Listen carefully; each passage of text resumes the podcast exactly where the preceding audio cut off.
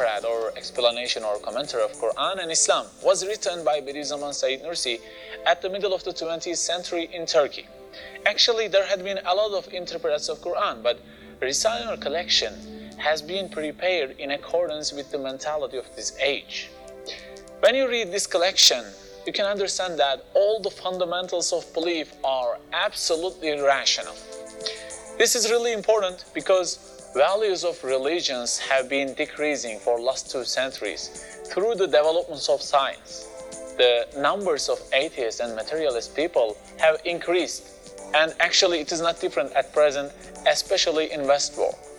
But the Bediüzzaman proves in the Risale connection that science breathtaking discoveries of the universe functioning corroborate and reinforce the truths of religion. He demonstrates that the findings of modern science are compatible with the fundamentals of belief in Islam. I said findings of modern science are compatible with Islam. I didn't say science philosophy is compatible with Islam. This difference is important and I think we will discuss it in uh, next videos how inshallah. I uh, established this interest in uh, and Said Nursi. Uh, I am um, an Episcopal priest, uh, a, a, Christian, uh, and I had the privilege of serving for six years at Hartford Seminary as their academic dean. Hartford Seminary is quite an interesting seminary. It's, it's actually in the student body one third Muslim, and uh, probably the only place in the United States with such a high percentage in, in theological education of Muslims. And many of these Muslims actually came from uh, the Noor community, and that was actually where my interest. Um, Turkish Islam, um, I'm especially interested in non Middle Eastern forms of Islam. I, mean, I think when we think about Islam, too often we get sort of preoccupied with, with the Arab world and with the Middle East, and we ignore the fact that Indonesia, for example, is the largest and most populated Muslim country in the world by far, and put Indonesia with, say, Indian Islam or, or, Chinese Islam, then you have more Muslims in those three countries than you will find throughout the Middle East. Uh, Turkish Islam is, I think, especially interesting for Christians uh, in the West because what you have in, in Turkey is a country which is um, had to adapt to its changing status in the world. It was on the losing side of the First World War. Uh, the Ottoman Empire was then dismantled. Uh, and, and with it, the trauma of all that as a country came to terms with what was happening. You had the emergence of uh, Ataturk, uh, an aggressively secular state, uh, grew and developed. Uh, a remarkable state which wanted to engage with, with westernization and democracy and uh, modern forms of industrialization, so it went through a period of enormous upheaval and Said Nursi was a key conversation partner in all this. And therefore, I think for Christians, especially working in the West, it is a very, very interesting conversation partner. You will find on your seat a, a summary of what I'm going to say. So let me just speak for about 20, 25 minutes. Uh, and then we can discuss and, and bring your expertise and thoughts because I'm very sure, uh, not least, um, our, our host knows a great deal about Bediüzzaman Said Nursi and will be able to share his reflections. I'm sure others will as well. Uh, Bediüzzaman Said Nursi, Bediüzzaman simply means wonder of the age. He was born in 1877 and died in 1960.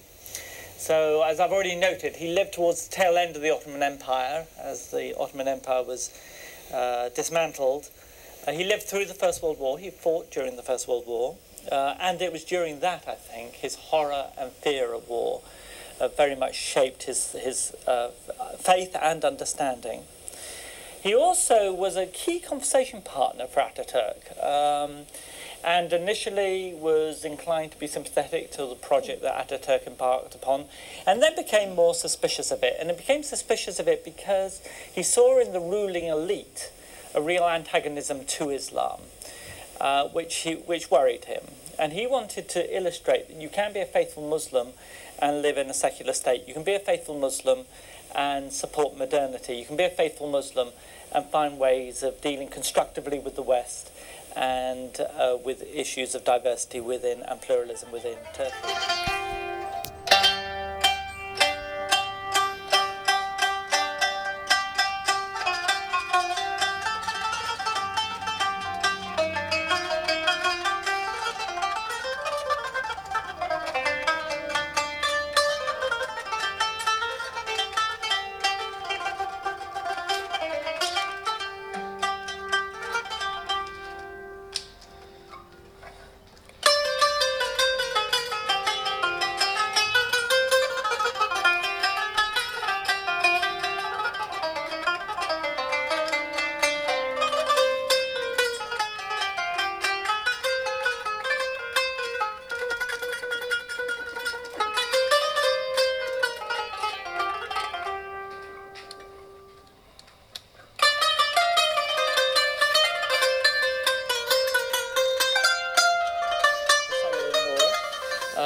Which has now been translated into English.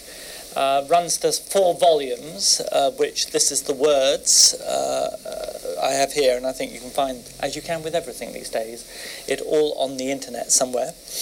Um, and what was interesting for, for Nursi is I think he was one of the foremost uh, theorists in, in Turkey, com- committed, devout, observant Muslim theorist who saw that the attachment between Islam and the state uh, can be appropriately challenged. And he talks about that himself as the shift from the old Said to the new Said. A crucial moment was the journey uh, on, in April 1923, uh, when he decided that the issue for, for Muslims in Turkey was less to worry about the caliphate and the relationship of Turkey at a, a national or, or, state level, and worry much, much more uh, about piety, a love of God, uh, submitting your life to God, living as if God really is, uh, appreciating the coherence and elegance of Islam, uh, loving the Quran. Uh, and, and this, in other words, it became a sort of renewal movement uh, which was going to start less at the state level and much, much more where people were and the challenges they have in their life. And he's a beautiful mixture of a completely uh, traditional Sunni Islamic thinker with, with, with Sufism, with a, a real grasp of contemporary Islamic Muslim dynamics. So I'm going to identify four key themes of his thought, and it's difficult to be selective because he touches on everything. I mean, what's interesting about the Risale Nur, it's almost a sort of um, thematic commentary on the Quran. Uh, and uh, it brings together in beautiful uh, ways uh, the certain certain around certain themes, the key texts, and then reflects upon them. Uh, and I think the first thing one, one sees in Said Nursi is a commitment to being rooted. He is not lots of whenever I'm involved in interfaith dialogues or whenever I'm talking to Christians, they keep asking me about when are we going to find liberal versions of Islam. You know, Sam Harris and that dreadful book, uh, The End of Religion, uh, whatever it's called. Um, Harris muses on, you know, the only hope for Islam is Islam needs to get to a place where it doesn't believe Islam anymore. Well, that's not where Nursi is. Nursi is a person who actually thinks the Quran is true, that Muhammad is indeed the final prophet, that he's completely observant, committed, rooted, in place uh, Muslim. In fact, his initial, uh, the tenth word, as it became known, uh, was a, a tract on the resurrection, defending the concept of the resurrection uh, for the elite. And it's a, it's, a, it's a very interesting illustration of uh, basically the heart of the argument is that you can't make sense of life in all its complexity without locating it in the context of both belief of God and a life hereafter. And he, he constantly illustrates how your understanding of living and being will be incomplete until you recognize this bigger picture, this larger canvas. And he, he, he uses story and um, uh, illustrations uh, to, to develop that theme. Uh, and, and that was his first, first argument proofs for the hereafter, proofs for the resurrection. Uh, so part of it's apologetics, defending Islam in the face of uh, skepticism and atheism and a suspicion that perhaps none of this is true and all of it is to be associated with a pre-modern age. Uh, and he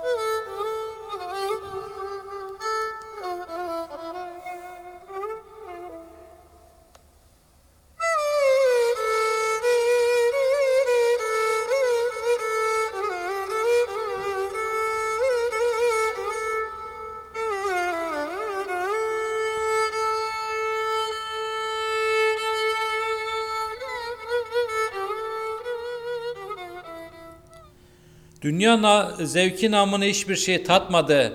Bütün ömrü harp meydanlarında, memleket mahkemelerinde veya esaret zindanlarına geçti. Kendi tabirince görmediği eza, çekmediği cefa kalmadı.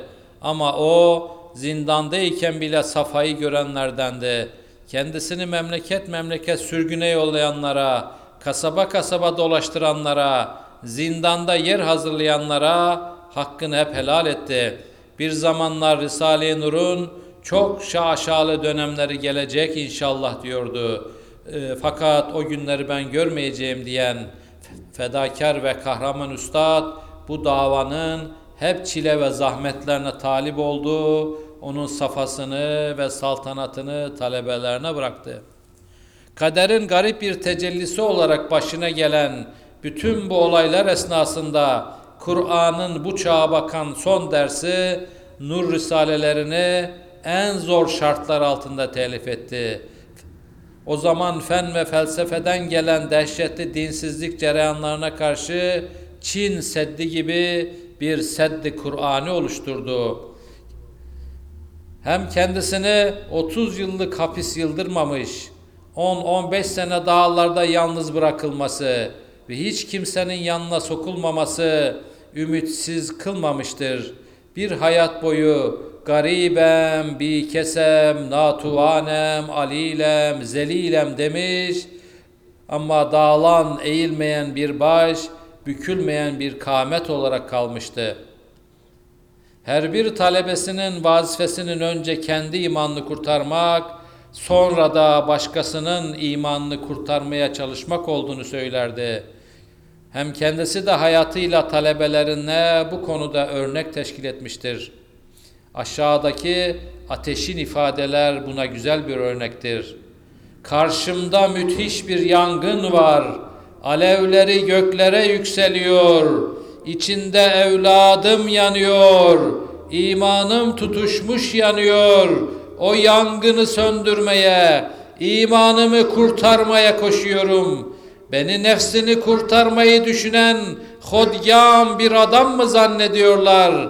Ben cemiyetin imanını kurtarmak yolunda dünyamı da feda ettim, ahiretimi de 80 küsür senelik bütün hayatımda dünya zevki namına bir şey bilmiyorum diye haykırıyordu.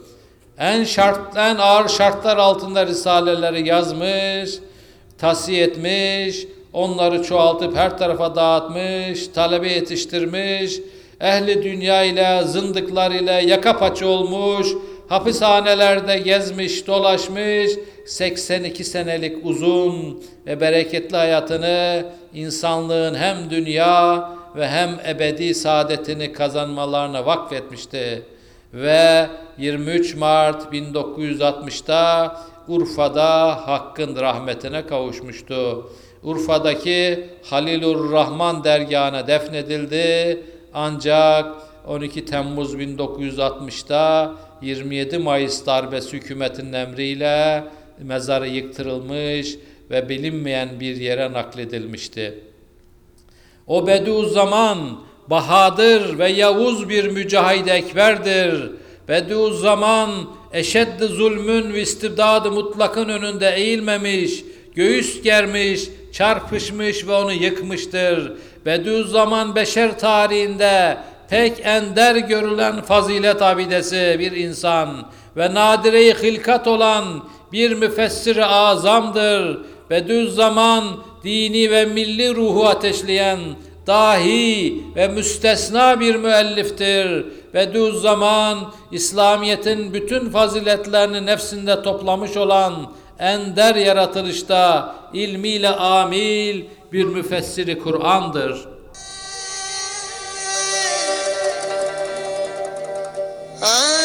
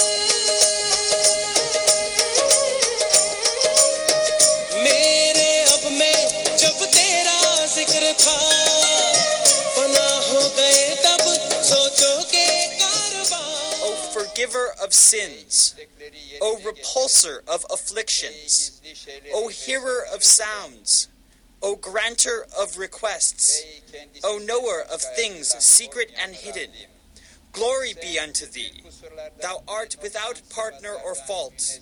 There is no God but thee. Mercy, mercy, deliver us from hellfire.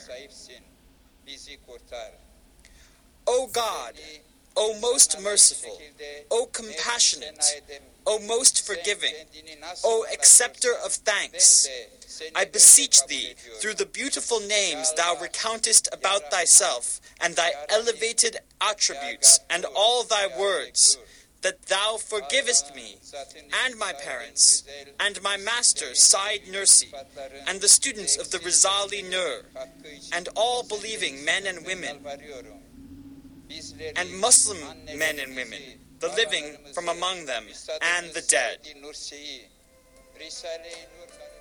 As we travel through the pages of the Risale-i Nur, we witness Bediüzzaman's greatness, and, wondering whether other people have recognized it as well, we turn our gaze to the outside world. There we see that since his death in 1960, his works have been translated into more than 40 languages. Hundreds of books have been written about the Risale-i Nur. Hundreds of conferences have been held to discuss it and his life, and thousands of articles have been written. Institutions have been founded in the West in the name of this great thinker. We are happy indeed that this lone star has not escaped the notice of the world, and thus we conclude our imaginary journey. As we approach its end, there is something we would like to say to you who have followed it. Bediüzzaman was a luminary, and what you have watched here was an invitation to behold him. But you will find his true luminosity if you travel yourself through the pages of the Risale-i مثل نوره كمشكاة فيها مصباح. المصباح في زجاجة الزجاجة كأنها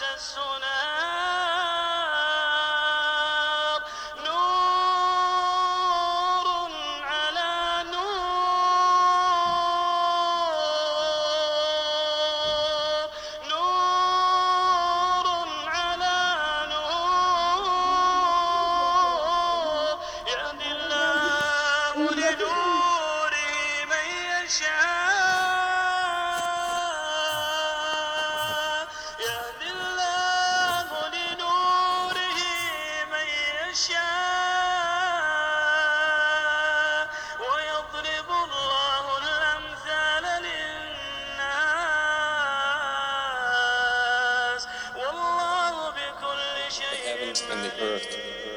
The example of his light is like a niche within which is a lamp. The lamp is within glass. The glass as if it were a pearly white star lit from the oil of a blessed olive tree, neither of the east nor of the west, whose oil would almost glow even if untouched by fire. Light upon light.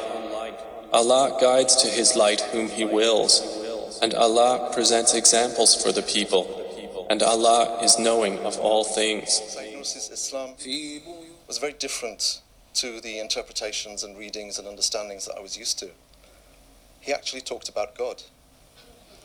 Um, and I realized as I started to engage with Nursi and to read him that um, you've heard about postmodern man has a God shaped hole in the center. I actually realized after I started reading Nursi that at that time Muslim thought had a God shaped hole at the center. And Nursi was bringing back the God that had been displaced. Nursi's theology, Nursi's discourse, Nursi's teachings are both God centric and man centric, anthropocentric and theocentric. Nursi addresses those existential dilemmas that we all have. Where did I come from?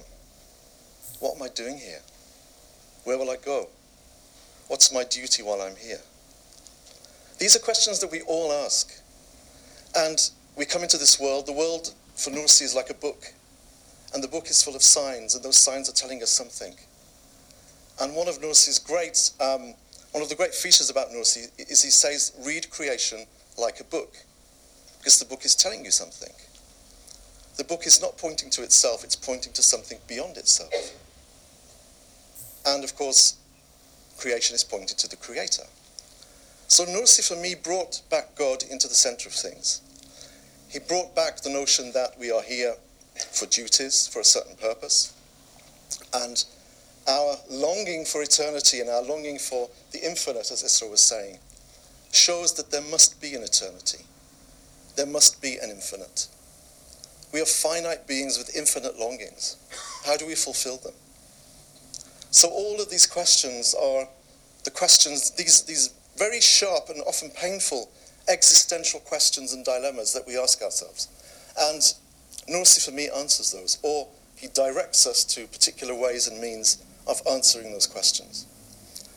That was the appeal of Nursi.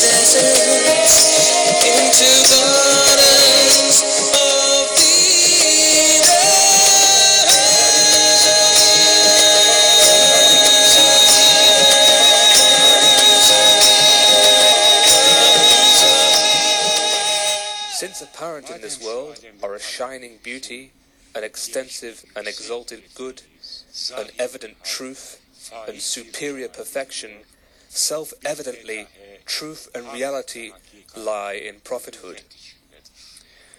The sacred creator of so ornamented a cosmos must of necessity have a noble messenger, just as the sun must of necessity have light. For the sun cannot exist without giving light, and divinity cannot be without showing itself through the sending of prophets. Is it at all possible that the one who manifests the perfection of all his names in the cosmos by means of artful adornment for men to look upon, so that the cosmos comes to resemble a palace decorated with all kinds of wondrous and subtle art, should not also designate a teacher and a guide to the wonders of his creation? Is it at all possible that the Lord of the cosmos should not solve, by means of a, of a messenger, the complex talisman of the aim and purpose of all the changes that take place in the cosmos, and the riddle contained in the three difficult questions posed by all beings? What is our origin? What is our destination? What is our purpose? Is it at all possible that the glorious Maker, who makes himself known to sentient beings by means of his fair creation, and who makes himself loved by means of his precious bounties, should not also communicate to sentient beings by means of a messenger what his pleasure desires of them in exchange? There are numerous other functions of prophethood, each of which is a decisive proof that divinity necessarily implies messengership. Pre eternal power, which does not leave ants without a prince or bees without a queen, certainly does not leave mankind without a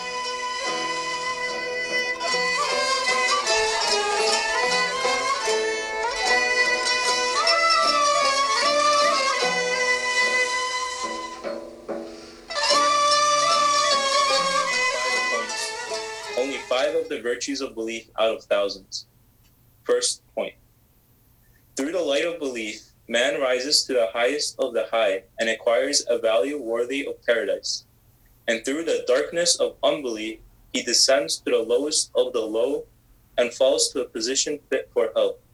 For belief connects man to the all glorious Maker, it is a relation. Thus, man acquires value by virtue of the divine art and inscriptions of the dominical names, which become apparent in him through belief. Unbelief severs the relation, and due to that severance, the dominical art is concealed. His value then is only in respect to the matter of his physical being. And since this matter has only a transitory, passing, temporary animal life, its value is virtually nothing.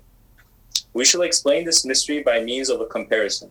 For example, among man's arts, the value of the materials used and that of the art are entirely different.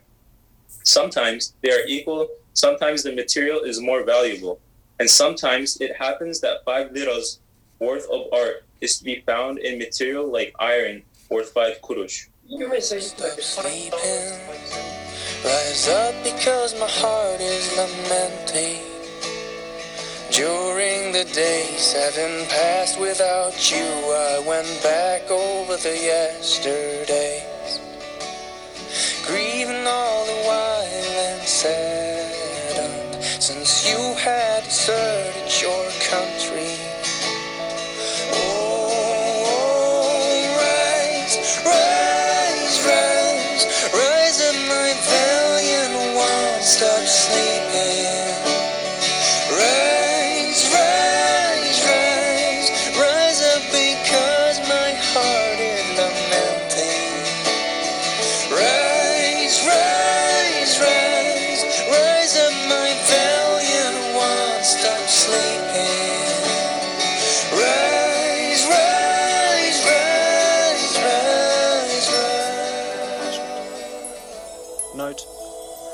Light from In the Name of Allah, the Merciful, the Compassionate, concerning divine mercy, appeared to my dull mind from afar.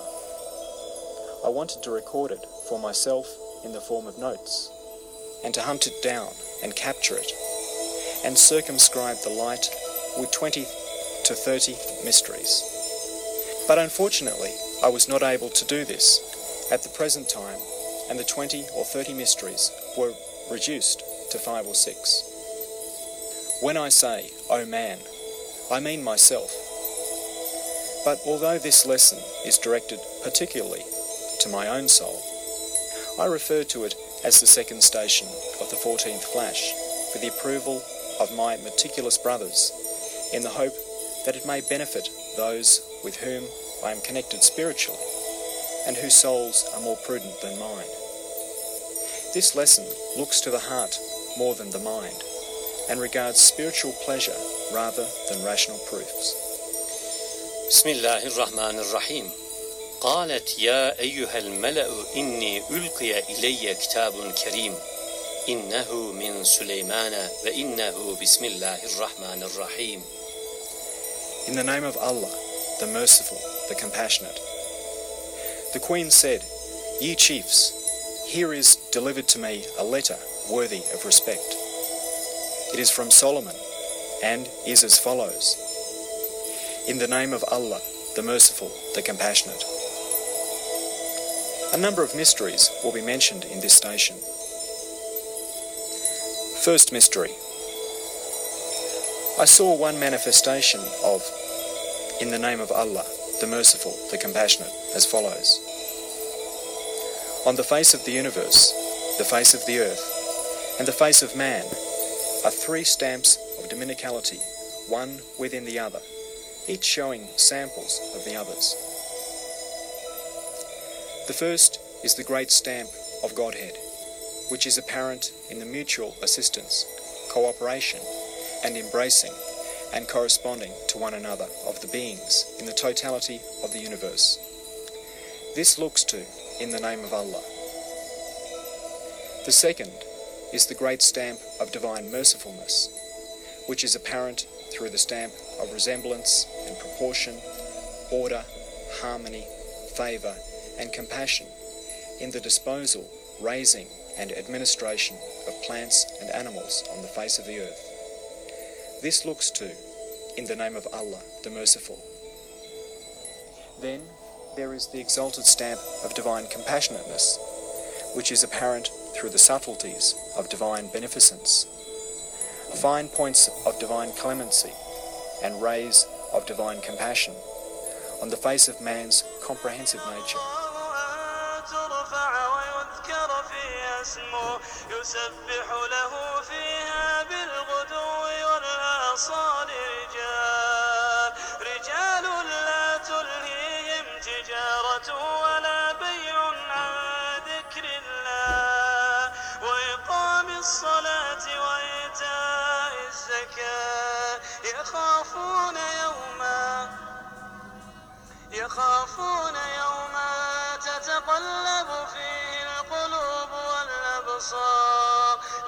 ليجزيهم الله أحسن ما عملوا ويزيدهم من فضله والله يرزق من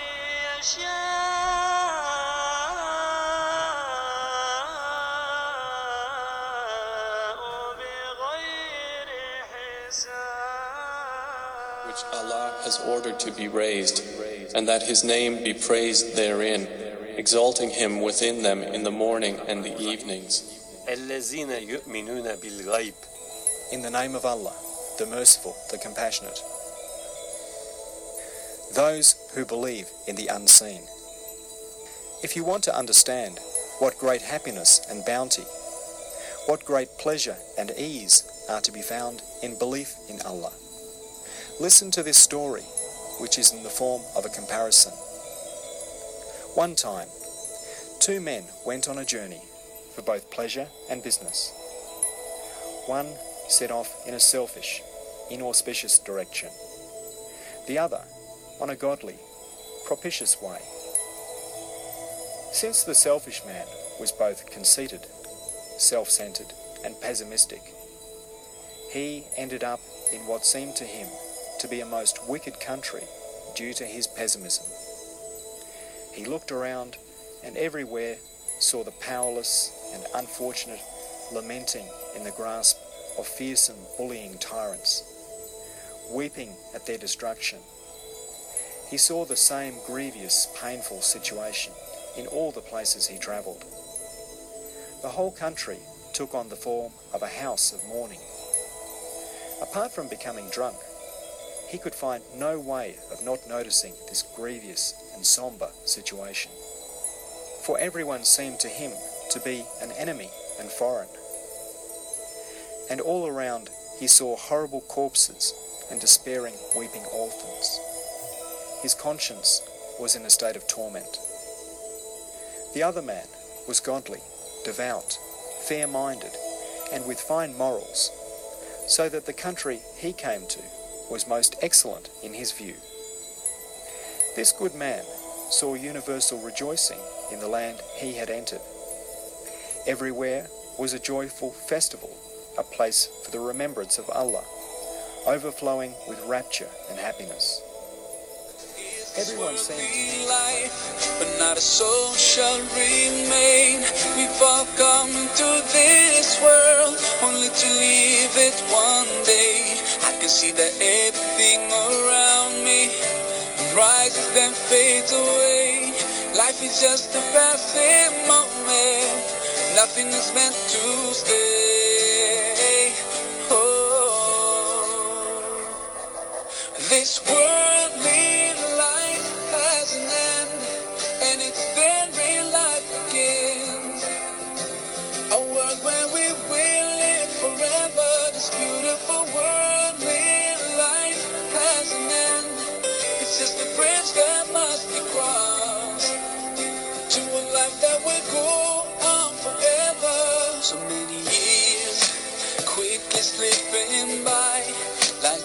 keepers of the cave.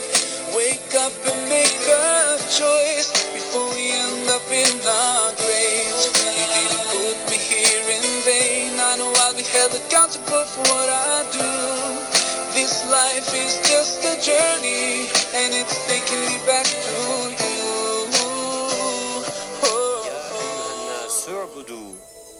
In the name of Allah, the Merciful, the Compassionate.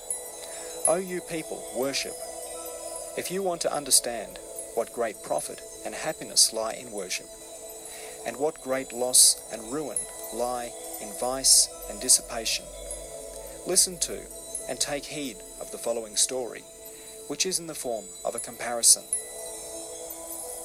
One time, two soldiers received orders to proceed to a distant city. They set off and travelled together until the road forked. At the fork was a man who said to them, The road on the right causes no loss at all, and nine out of ten of those who take it receive a high profit and experience great ease, while the road on the left provides no advantages, and nine out of ten of its travellers make a loss. But they are the same as regards distance, only there is one difference. Those who take the left hand road, which has no rules and no one in authority, travel without baggage and arms. They feel an apparent lightness and deceptive ease. Whereas those travelling on the right hand road, which is under military order, are compelled to carry a kit bag full of nutritious rations, four okas or so in weight, and a superb army rifle of about two kis, which will overpower and rout every enemy. Footnote One oka, approximately 2.8 pounds, or 1,300 grams. Key, another name for oka. One batman, two to eight okas, or five to 30 pounds. After the two soldiers had listened to what this instructive man had to say, the fortunate one took the road to the right. He loaded the weight of one batman onto his back, but his heart and spirit were saved from thousands of batmans of fear and feeling obliged to others. As for the other, luckless soldier, he left the army. He did not want to conform to the order, and he went off to the left. He was released from bearing a load of one batman, but his heart was constricted by thousands of batmans of indebtedness, and his spirit crushed by innumerable fears. He proceeded on his way, both begging from everyone and trembling before every object and every event until he reached his destination. And there he was punished as a mutineer and deserter.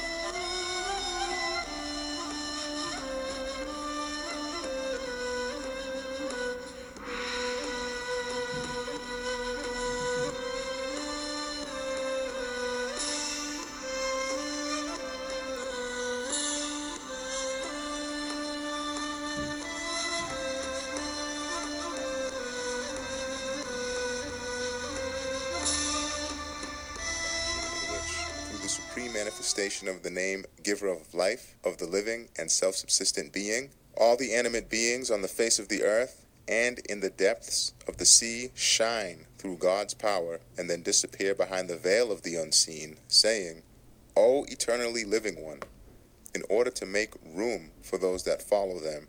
This represents a series of testimonies to and indications of the life and necessary existence of the living and self subsistent being. Similarly, all the proofs that bear witness to the divine knowledge, the traces of which are visible in the ordering of all beings, all the evidences that establish the existence of a power working its will throughout creation, all the arguments that point to a volition and purposefulness dominating the ordering and administering of the cosmos, all the signs and miracles that attest रहमत तेरी चावर करता है तू बरकतों से दामन भरता है तू Wer ist der Mächtigste und der Barmherzigste? Wer hört unsere Gebete und schickt uns die Hilfe? Allahu,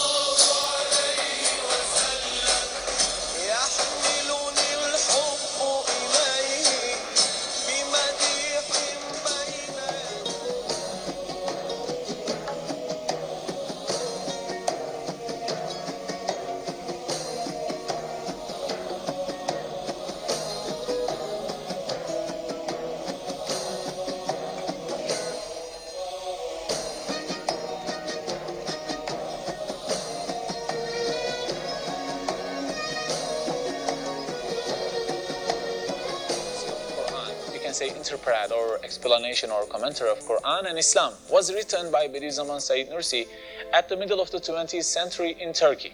Actually, there had been a lot of interpreters of Quran, but Risale collection has been prepared in accordance with the mentality of this age.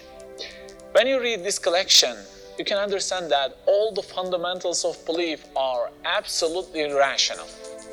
This is really important because values of religions have been decreasing for last two centuries through the developments of science. The numbers of atheists and materialist people have increased and actually it is not different at present, especially in West world. But the Bediüzzaman proves in the Risale collection that science breathtaking discoveries of the universe functioning corroborate and reinforce the truths of religion. He demonstrates that the findings of modern science are compatible with the fundamentals of belief in Islam. I said findings of modern science are compatible with Islam. I didn't say science philosophy is compatible with Islam. This difference is important and I think we will discuss it in next videos inshallah.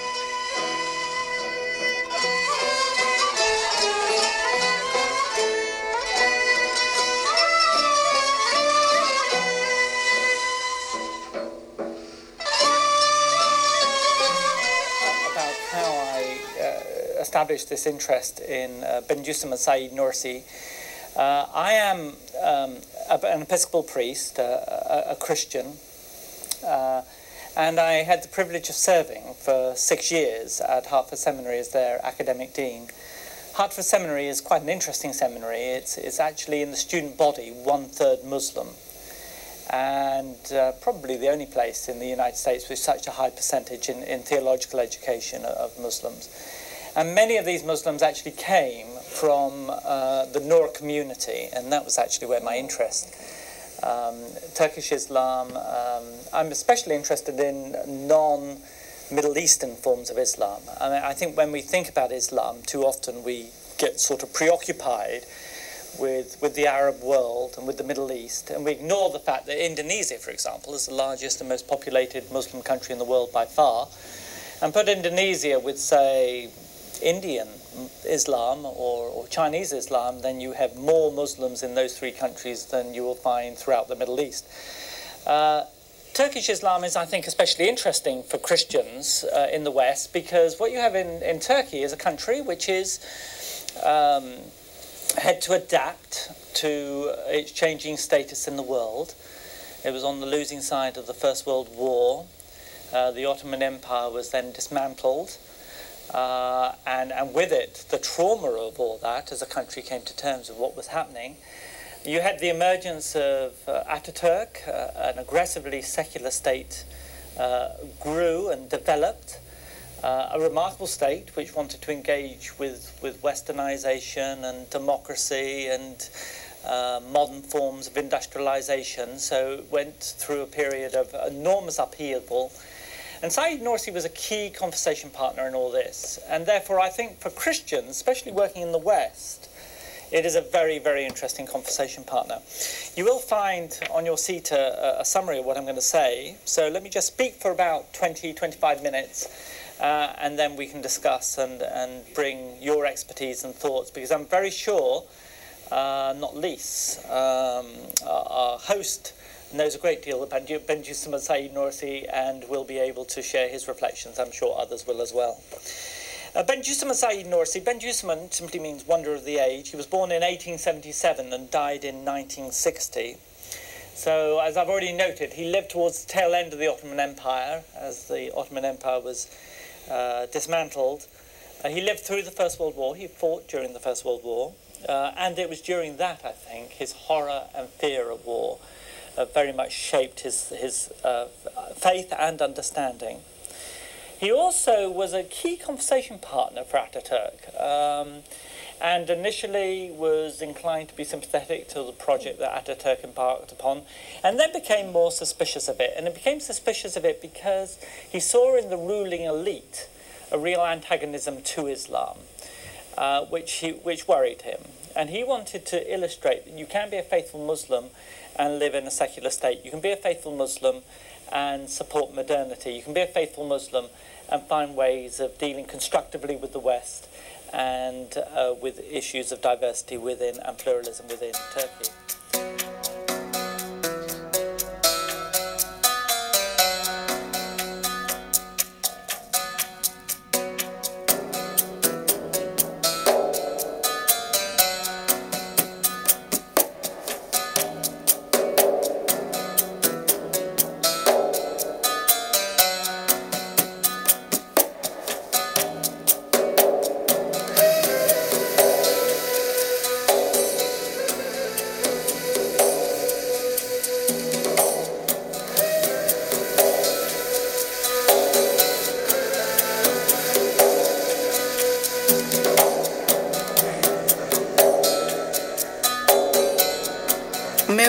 Jalaluddin Rumi says, The breeze at dawn has secrets to tell you. Don't go back to sleep. You must ask for what you really want. Don't go back to sleep. People are going back and forth across the door sill. The door is round and open go back to sleep. I would love to kiss you. The price of kissing is your life. Now, my loving is running towards my life, shouting. What a bargain. Let's buy it.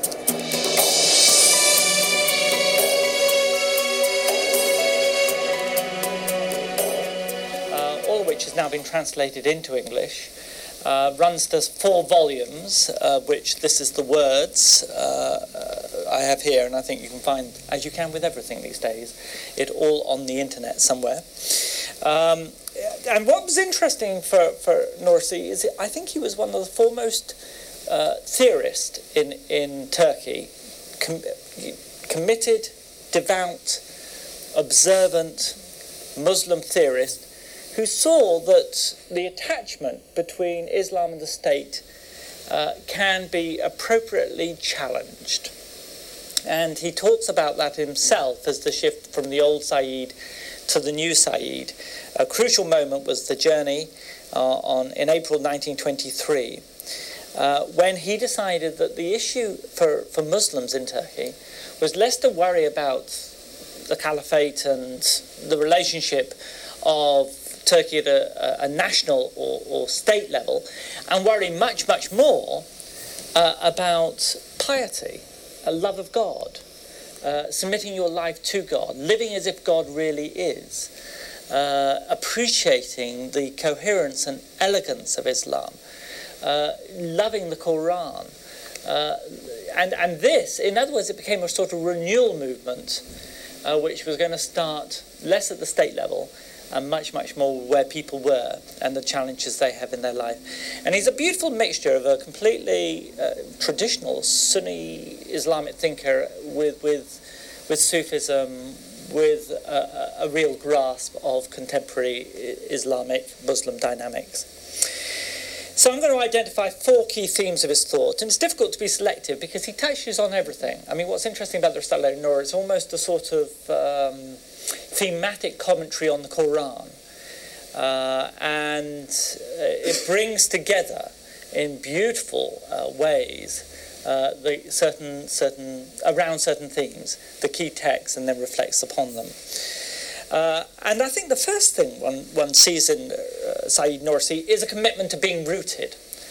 Uh, he is not lots of whenever I'm involved in interfaith dialogues or whenever I'm talking to Christians, they keep asking me about when are we going to find liberal versions of Islam. You know, Sam Harris and that dreadful book, uh, The End of Religion, uh, or whatever it's called.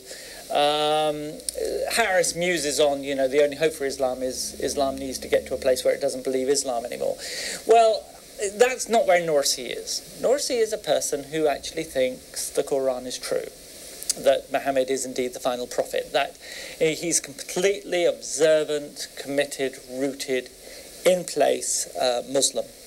In fact, his initial, uh, the tenth word, as it became known, uh, was a, a tract on the resurrection, defending the concept of the resurrection uh, for the elite. And it's a, it's, a, it's a very interesting illustration of uh, basically the heart of the argument is that you can't make sense of life in all its complexity without locating it in the context of both belief of God and a life hereafter. And he, he constantly illustrates how your understanding of living and being will be incomplete until you recognize this bigger picture, this larger canvas. And he, he, he uses story and um, uh, illustrations uh, to, to develop that theme. Uh, and, and that was his first, first argument proofs for the hereafter, proofs for the resurrection. Uh, so part of it's apologetics, defending Islam in the face of uh, skepticism and atheism and a suspicion that perhaps none of this is true and all of it is to be associated with a pre-modern age. Uh, and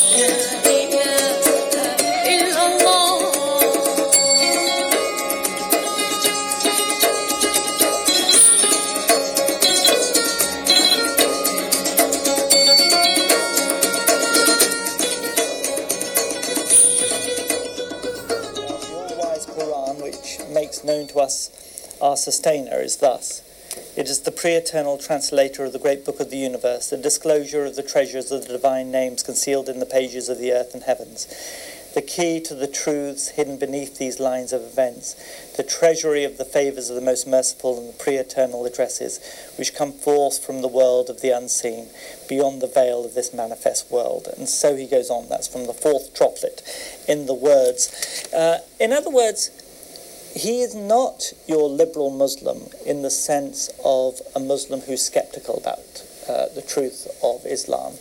He comes out of that place of rootedness, he comes out of that tradition, uh, and he believes fervently in its validity and insights. Uh, he combines that commitment to rationality and the elegance of Islam and the Quran with uh, beautiful piety, which uh, come off the pages. I mean, as a Christian reading this sort of material, uh, you can't help but periodically be swept into moments of prayer as you encounter his reflection on the nature of the creation or uh, the beauty of, of God and God's interaction with nature. Uh, one of my favourite passages is where he's reflecting on the nature of prayer, and he's talking about uh, the Islamic uh, practice of five daily prayers and why it's important and precious. This again is from the ninth word of the volume called The Words. Uh, and he likens, and I think this is, this is lovely, he likens uh, the pattern of five daily prayers to the pattern of reflecting on one's life. So uh, the, the, the initial prayer before sunrise may be likened to spring's birth, the moment when sperm takes refuge in the protected worm, or the first of the six consecutive days during which the earth and sky were created. So it captures freshness and new life and starting, uh, uh, starting again. The time just past midday may be likened to the completion of adolescence, the middle of summer, or the period of humanity's creation in the world's lifetime. The time for sunset reminds us of many creatures' decline at the end of autumn, and also of our own mortality, of our own death. He thus, it thus forewarns us of the world's destruction, the resurrection's beginning. Um, the, the time at nightfall calls to mind the worlds of darkness. In other words, what he's done is he's, he's, he's inviting a Muslim to see those five daily prayers as a way to actually reflect on all one's own life and also how God is relating constantly with all of creation from beginning through to end. And it, it does actually, as you reflect on this as a sort of way of looking at day and the passing of time, you find yourself actually thinking differently about day and passing of time. You actually do find yourself thinking afresh about the nature of time and the importance of living life in the context of eternity. Change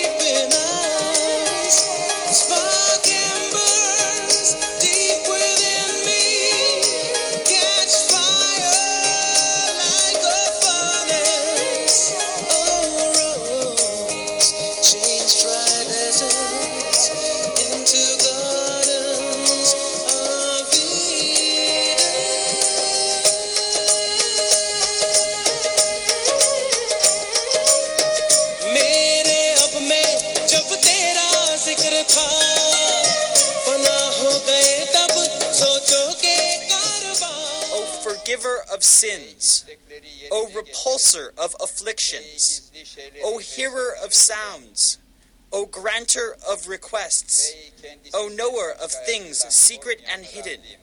Glory be unto thee.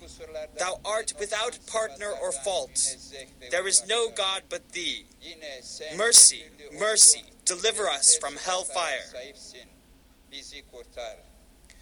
O God, O most merciful, O compassionate, O most forgiving, O acceptor of thanks, I beseech thee, through the beautiful names thou recountest about thyself, and thy elevated attributes, and all thy words, that thou forgivest me, and my parents, and my master Said Nursi, and the students of the Risale-i Nur, and all believing men and women, and Muslim men and women, the living from among them, and the dead.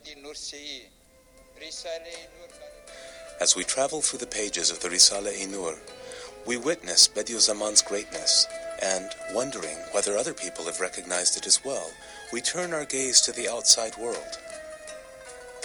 There we see that since his death in 1960, his works have been translated into more than 40 languages. Hundreds of books have been written about the Risale-i Nur.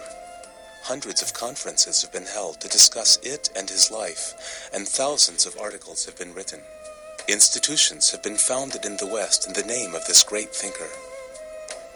We are happy indeed that this lone star has not escaped the notice of the world, and thus we conclude our imaginary journey. As we approach its end, there is something we would like to say to you who have followed it.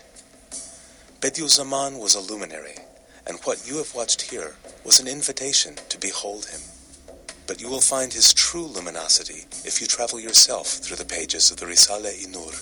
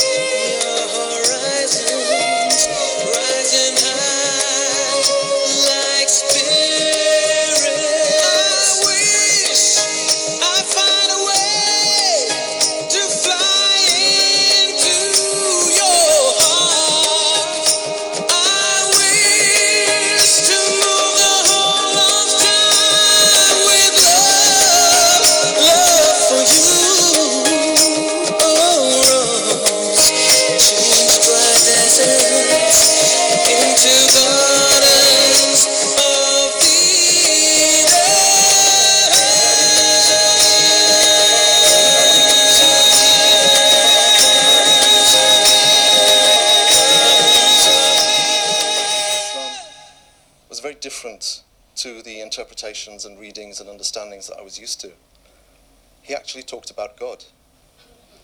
Um, and I realized as I started to engage with Nursi and to read him that um, you've heard about postmodern man has a God shaped hole in the center. I actually realized after I started reading Nursi that at that time Muslim thought had a God shaped hole at the center. And Nursi was bringing back the God that had been displaced. Nursi's theology, Nursi's discourse, Nursi's teachings are both God centric and man centric, anthropocentric and theocentric. Nursi addresses those existential dilemmas that we all have. Where did I come from? What am I doing here? Where will I go? What's my duty while I'm here? These are questions that we all ask.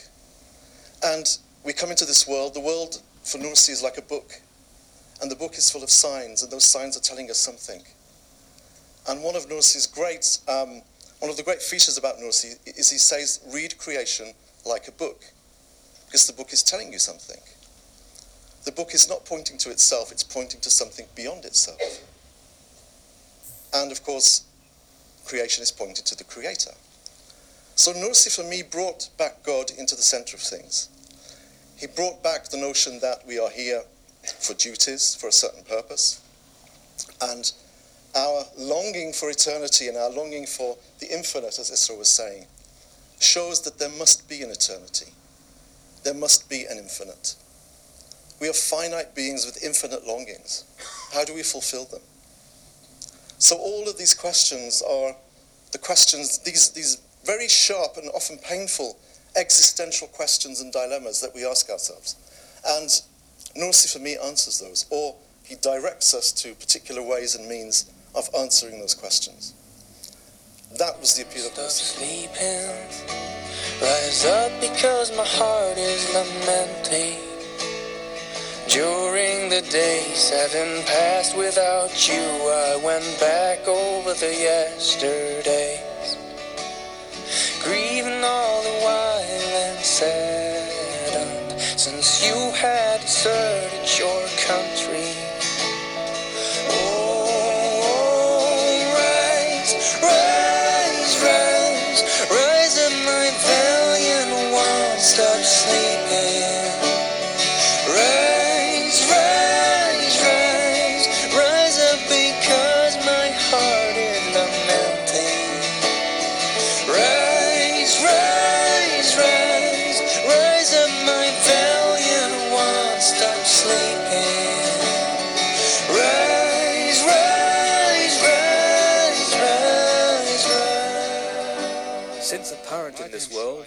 Shining beauty, an extensive and exalted good, an evident truth, and superior perfection, self evidently truth and reality lie in prophethood.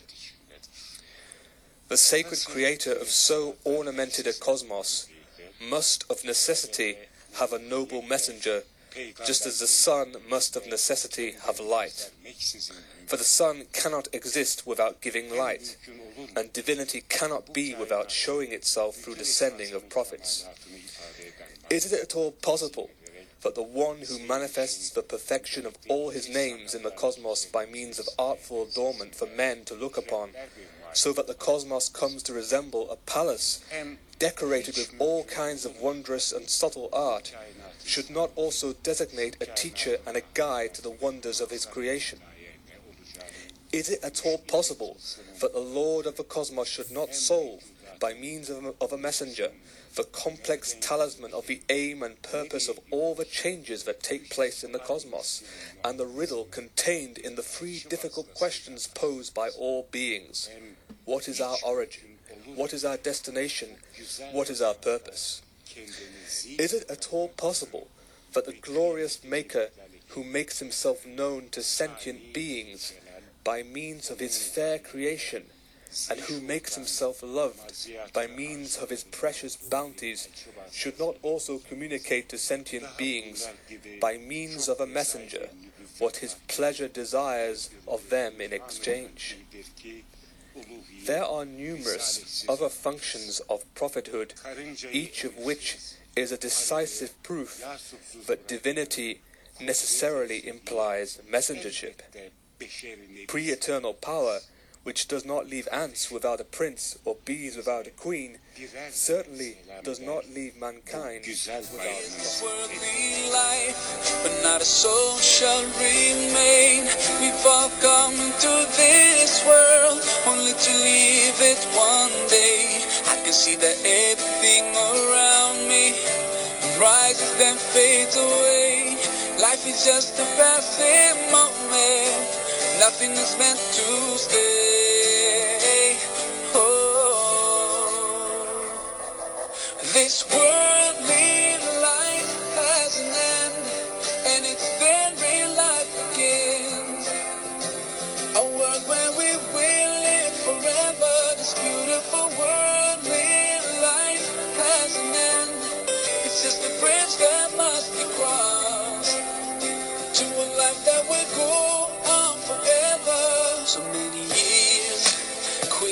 slipping by, like the sleepers of the cave. Wake up and make a choice before we end up in our graves. You didn't put me here in vain. I know I'll be held accountable for what I do. This life is just a journey, and it's taking me back to manifestation of the name giver of life, of the living and self subsistent being, all the animate beings on the face of the earth and in the depths of the sea shine through God's power and then disappear behind the veil of the unseen, saying, O eternally living one, in order to make room for those that follow them. This represents a series of testimonies to and indications of the life and necessary existence of the living and self subsistent being. Similarly, all the proofs that bear witness to the divine knowledge, the traces of which are visible in the ordering of all beings, all the evidences that establish the existence of a power working its will throughout creation, all the arguments that point to a volition and purposefulness dominating the ordering and administering of the cosmos, all the signs and miracles that attest the रहमत तेरी चावर करता है तू बरकतों से दामन भरता है तू Wer ist der Mächtigste und der Barmherzigste? Wer hört unsere Gebete und schickt uns die Hilfe? Allahu,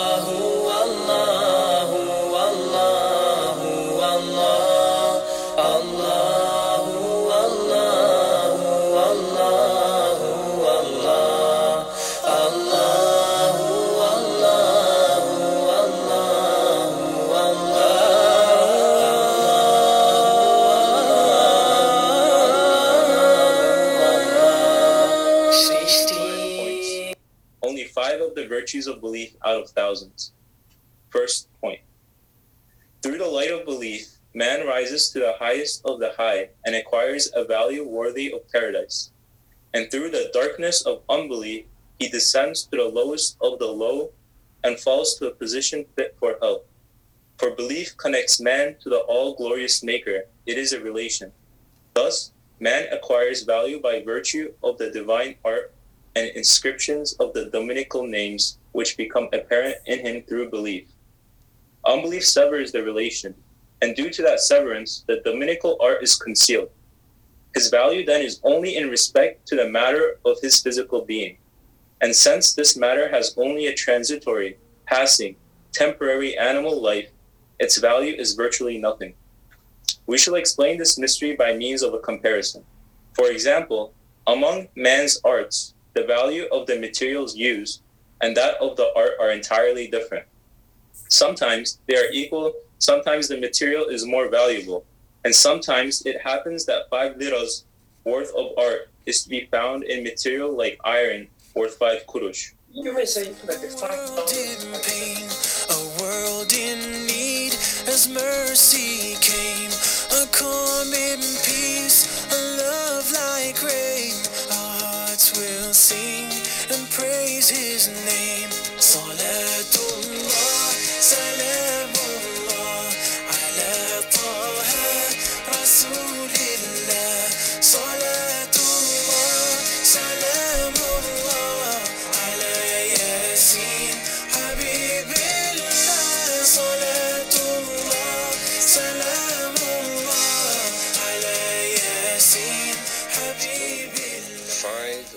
virtues of belief out of thousands. First point. Through the light of belief, man rises to the highest of the high and acquires a value worthy of paradise. And through the darkness of unbelief, he descends to the lowest of the low and falls to a position fit for hell. For belief connects man to the all glorious Maker. It is a relation. Thus, man acquires value by virtue of the divine art and inscriptions of the dominical names, which become apparent in him through belief. Unbelief severs the relation, and due to that severance, the dominical art is concealed. His value then is only in respect to the matter of his physical being. And since this matter has only a transitory, passing, temporary animal life, its value is virtually nothing.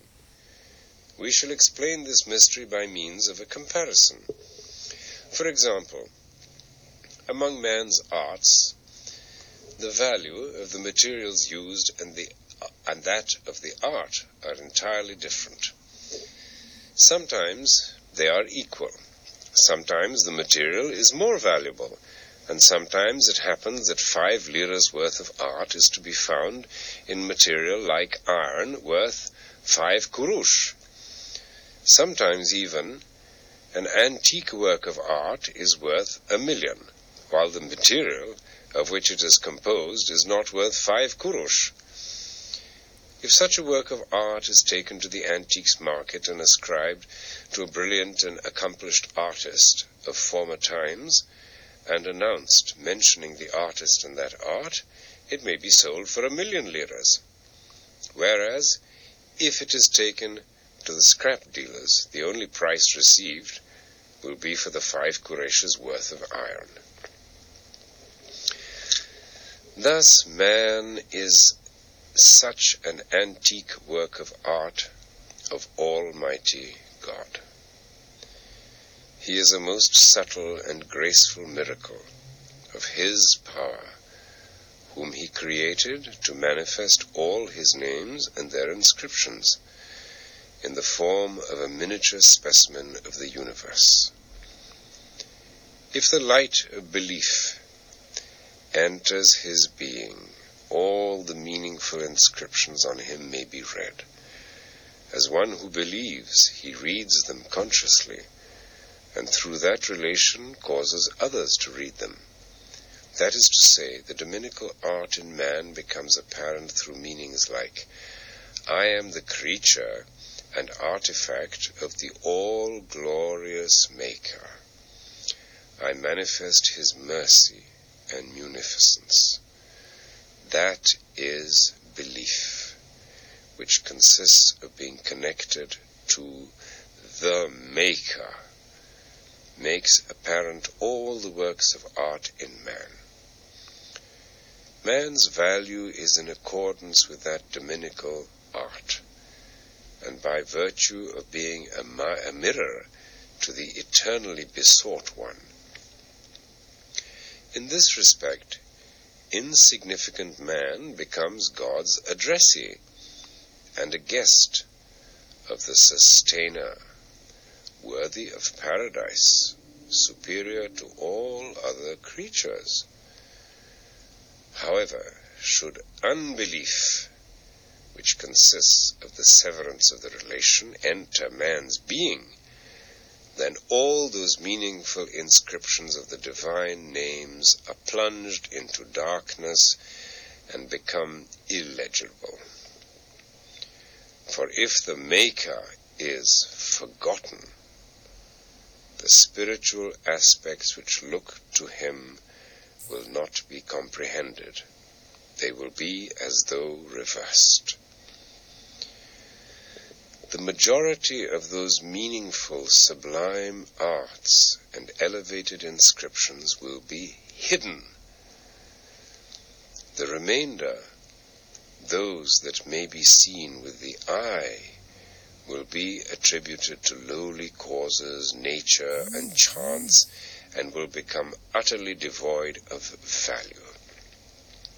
While they are all brilliant diamonds, they become dull pieces of glass.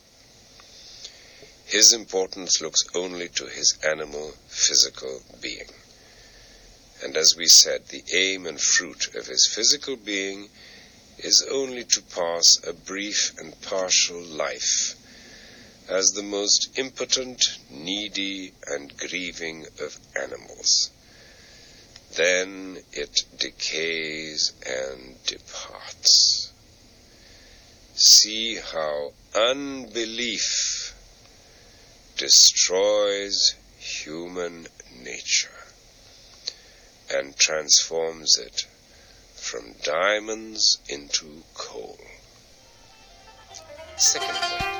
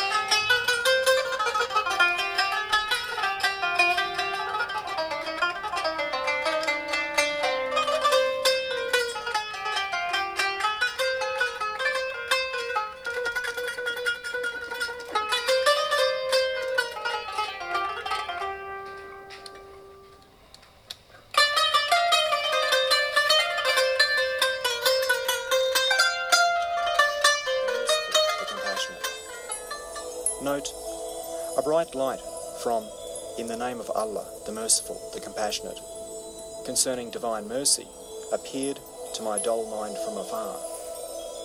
I wanted to record it for myself in the form of notes, and to hunt it down and capture it, and circumscribe the light with 20 to 30 mysteries.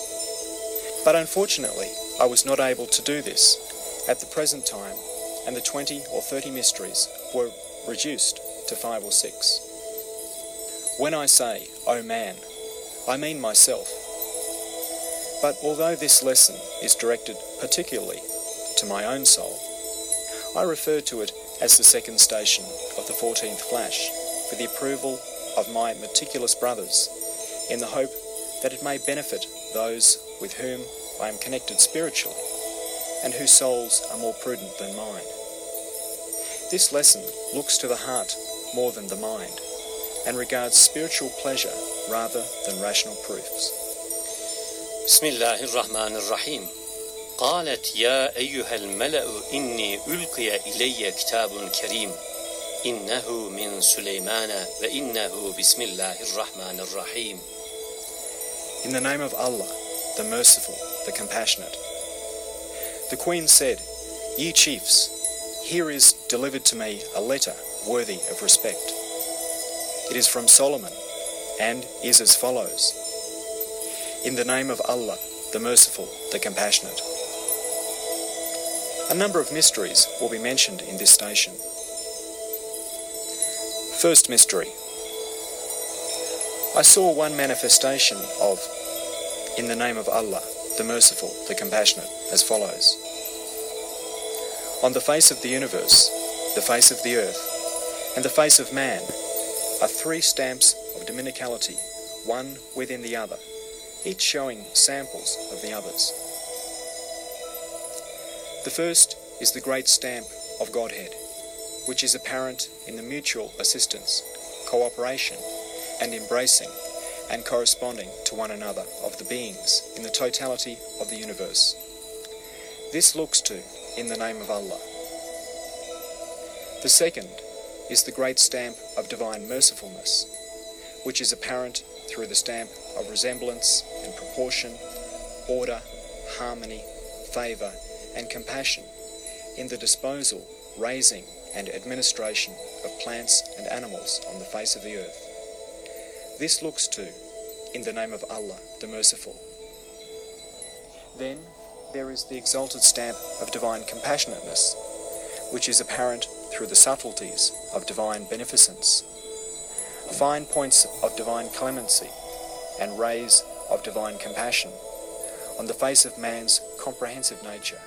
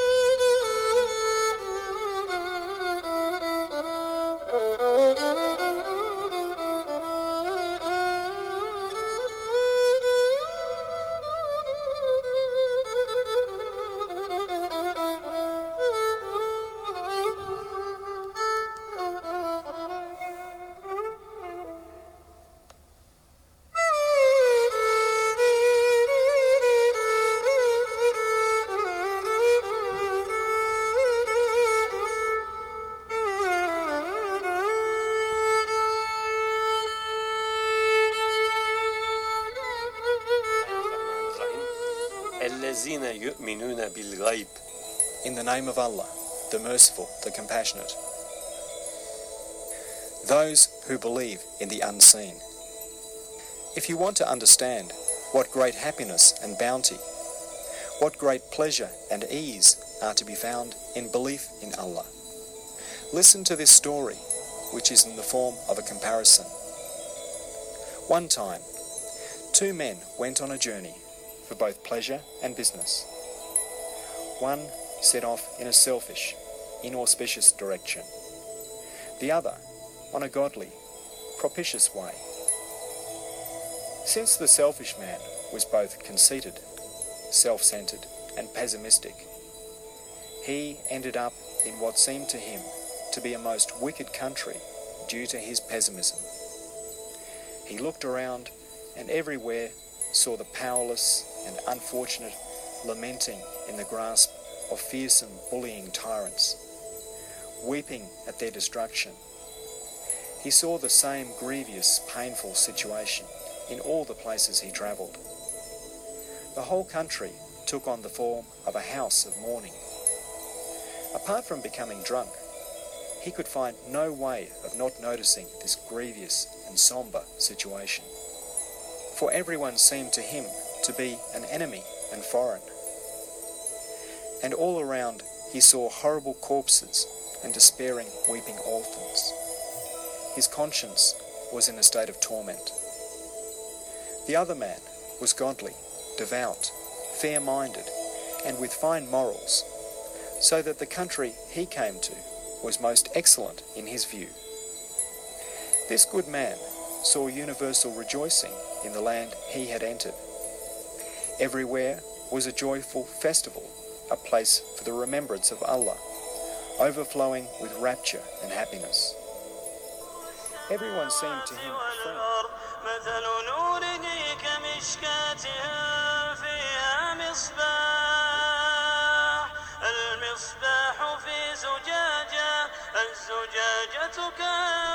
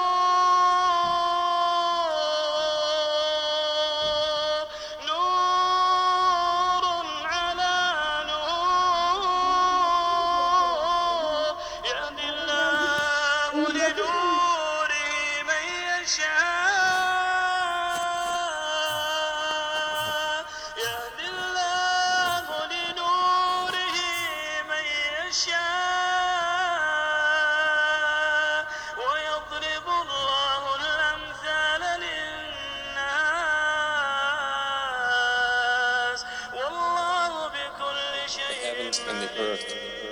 The example of his light is like a niche within which is a lamp.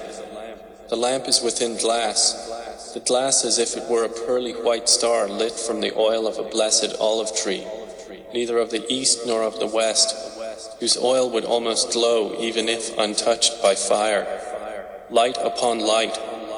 Allah guides to his light whom He wills, and Allah presents examples for the people, and Allah is knowing of all things.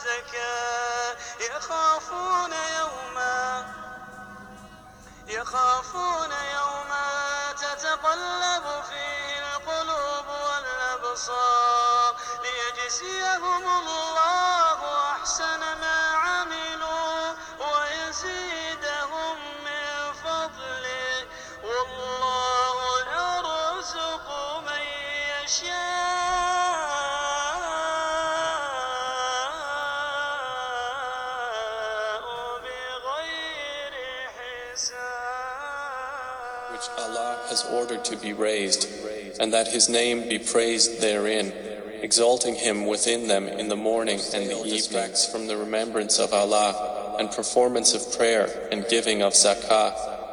They fear a day in which the hearts and eyes will fearfully turn about. In the name of Allah, the Merciful, the Compassionate. O you people, worship. If you want to understand what great profit and happiness lie in worship, and what great loss and ruin lie in vice and dissipation. Listen to and take heed of the following story, which is in the form of a comparison. One time, two soldiers received orders to proceed to a distant city.